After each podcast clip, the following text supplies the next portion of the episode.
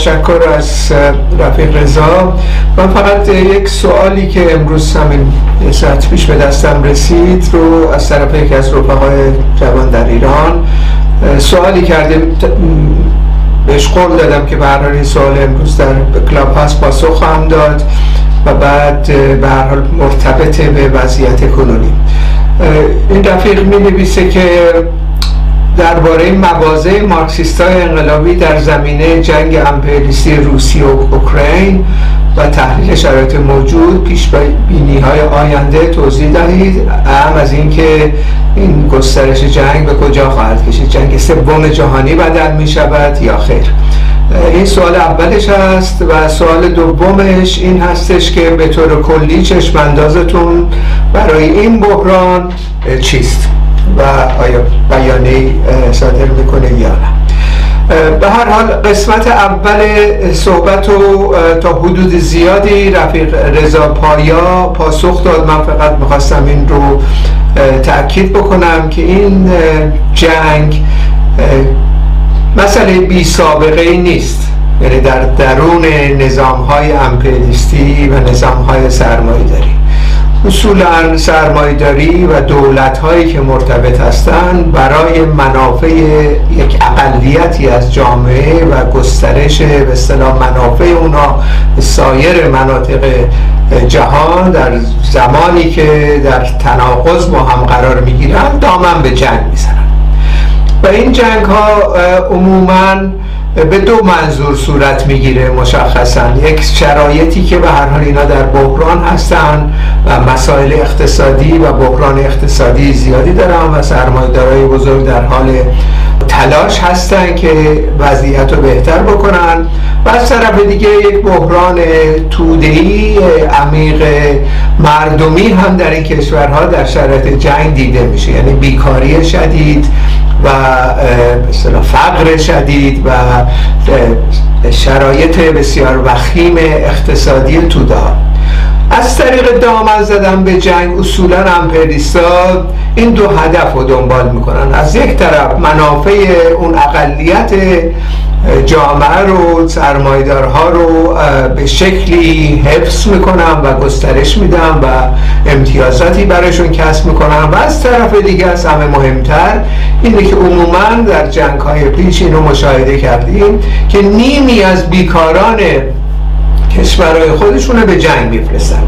یعنی در واقع مسئله بیکاری رو مثلا در این جوامع خود به این شکل حل می‌کنن و نیم دیگر رو میگمارن به تولید وسایل و سلاحهای جنگی. یعنی در واقع به این ترتیب اولا هم منافع یک اقلیت رو در نظر می‌گیرن گسترش میدن. همین که مسئله داخلی رو حداقل بحران داخلی تودای وسیع رو حداقل موقتا حل می‌کنن.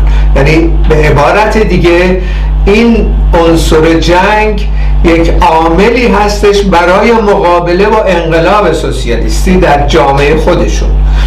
و این خیلی حربه بسیار خوبی است و ادامه هم دادم. بنابراین این جنگی که امروز ما مشاهده کردیم اصولا و غیر قابل پیش بینی نبوده که فرض کنیم که مثلا یه همچین اتفاق نمیفته و غیره. خب واضحه که این اتفاقات زیاد افتاده. ما شاهد جنگ اول جهانی بودیم شاهد جنگ دوم جهانی بودیم شاهد جنگ های نیابتی بودیم در طول, طول تاریخ اخیر. حداقل در سی چهل سال گذشته حالا عمدتا توسط امپریالیسم خب این بار از طرف روسیه. روسیه هم همونطور که اشاره شد یک کشور امپریالیستی. اینطوری نباید تصور بشه که این روسیه مثلا ربطی به کمونیسم و یا مثلا دوران لنین و یک مثلا ترقی خواهی درش وجود داره. به هیچ وجه. اینا همه الان کشورهای متاسفانه امپریست در سطح بین المللی هستن. اینا هم به جون هم میفتن در شرایطی.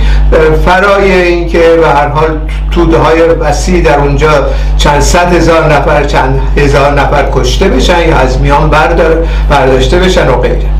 این جنگ کنونی هم چنین هستش. یعنی در واقع در این محتوا ما باید ارزیابی بکنیم.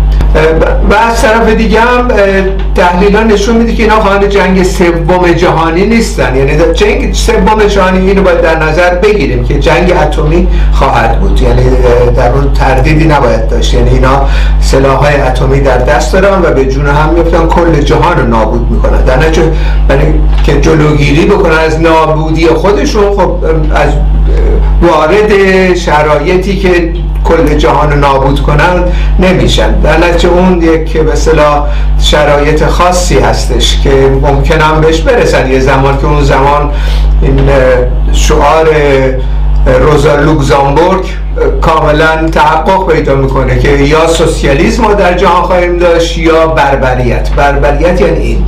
یعنی میافتن به جون هم نابود می‌کنن کل بشریت و و این نهایتا سرنوشت سرمایداری و امپریسم هستش. از این از این از این شرایطی کنونی که ما هستیم با تحلیلی که از امپریالیسم داریم باید تلاش کنیم اتفاقا سوسیالیسم برقرار بشه در سطح جهانی. و این تلاشیه که مارکسیستا در طی صد و خورده سال گذشته انجام دادن. حالا به دلایلی به تعبیق افتاده و مشکلات خودش داشته که اونا رو بررسی می زمانهای مختلف بررسی می‌کنه اما در مورد سوال دوم اینکه موضع ما چی هست؟ موضع ما جدا از موضع مثلا به قدرت رسیدن توده های وسیع و انقلاب سوسیالیستی چیزی دیگه از این نیستش. یعنی ما در هر مقطع خاصی که سرمایه داری دو جب در دو جبهه در واقع سرمایه دارن در مقابل هم قرار می‌گیرن. طرف یکیشون رو در مقابل طرف دیگه نمی‌گیریم.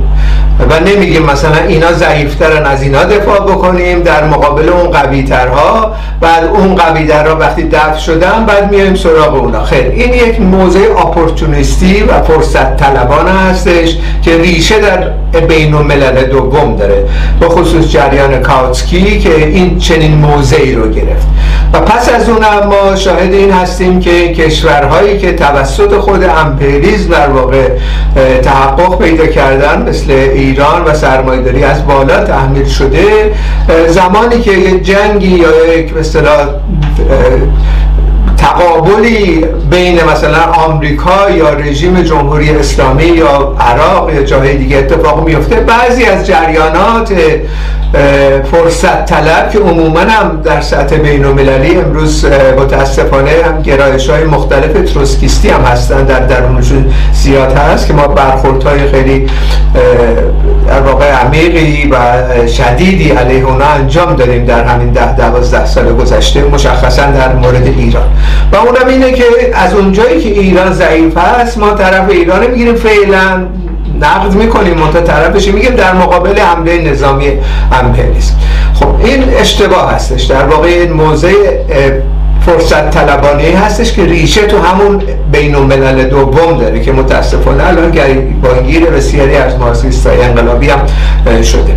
موضع ما مشخصا هر چه در ارتباط با جنگ که در ایران اگر اتفاق بیفته یا امپریسم حمله کنه که به نظر ما چنین نخواهد کرد در حال سازش هست. و یا کشورهای دیگه یا این موردی که امروز ما مشاهده می‌کنیم اینه که جبهه سوم رو تبلیغ می‌کنیم.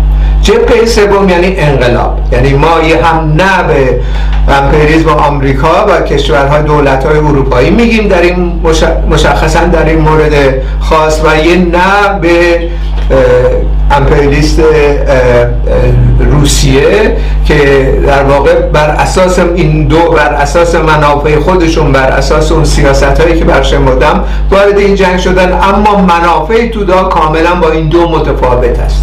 منافع تودا این هستش که جبهه سومی ایجاد بکنن مبارزه مستقل خودشونه. در واقع اعتماد نداشته باشن به دولت سرمایداری و این مثلا کمدیانی که حالا اومده در یوکراین انتخاب شده رئیس جمهور شده و اصولا نمی‌دونه چیکار داره می‌کنه. متکی به اینا باشن. و اینها به هر حال متصلن به امپریسم در نتیجه نه به روسیه حمله نظامی روسیه باید همزمان بشه به نه به همین دولت کنونی اوکراین و امپریالیسم آمریکا و امپریالیسم کشورهای اروپایی. و ساختن این جبهه به این مفهومه که میان توده ها تبلیغ بشه که چگونه در واقع خودشون امور در دست بگیرن خودشون خودشون رو مسلح کنن و این دو دشمن رو دفع بکنن. حالا این هم تنها راهش اگر بخواد تحقق پیدا کنه که حالا به هر تناسب قوا به نفع توده ها و انقلاب سوسیالیستی در شرایط کنونی نیست. منتها خب شرایطی می‌تونه به وجود بیاد که این تناسب طبقاتی متفاوت بشه به نفع توده ها باشه. منتها موضع راستین مارکسیستی به نظر من و موضع غیر فرصت طلبانه غیر مماشات جویانه مارکسیستا باید این باشه که این جبهه سوم تبلیغ بکنن. یعنی هیچ وقت سمت سو نگیرن در مقابل دو جریان ارتجایی. و این دو رو با هم افشا بکنن و برن در میان توده ها افشاگری رو ادامه بدن تا زمانی که توده ها به این آگاهی برسه. خودشون رو باید مسلح بکنن برای انقلاب و دفع این دو جریان ارتجایی. با تشکر.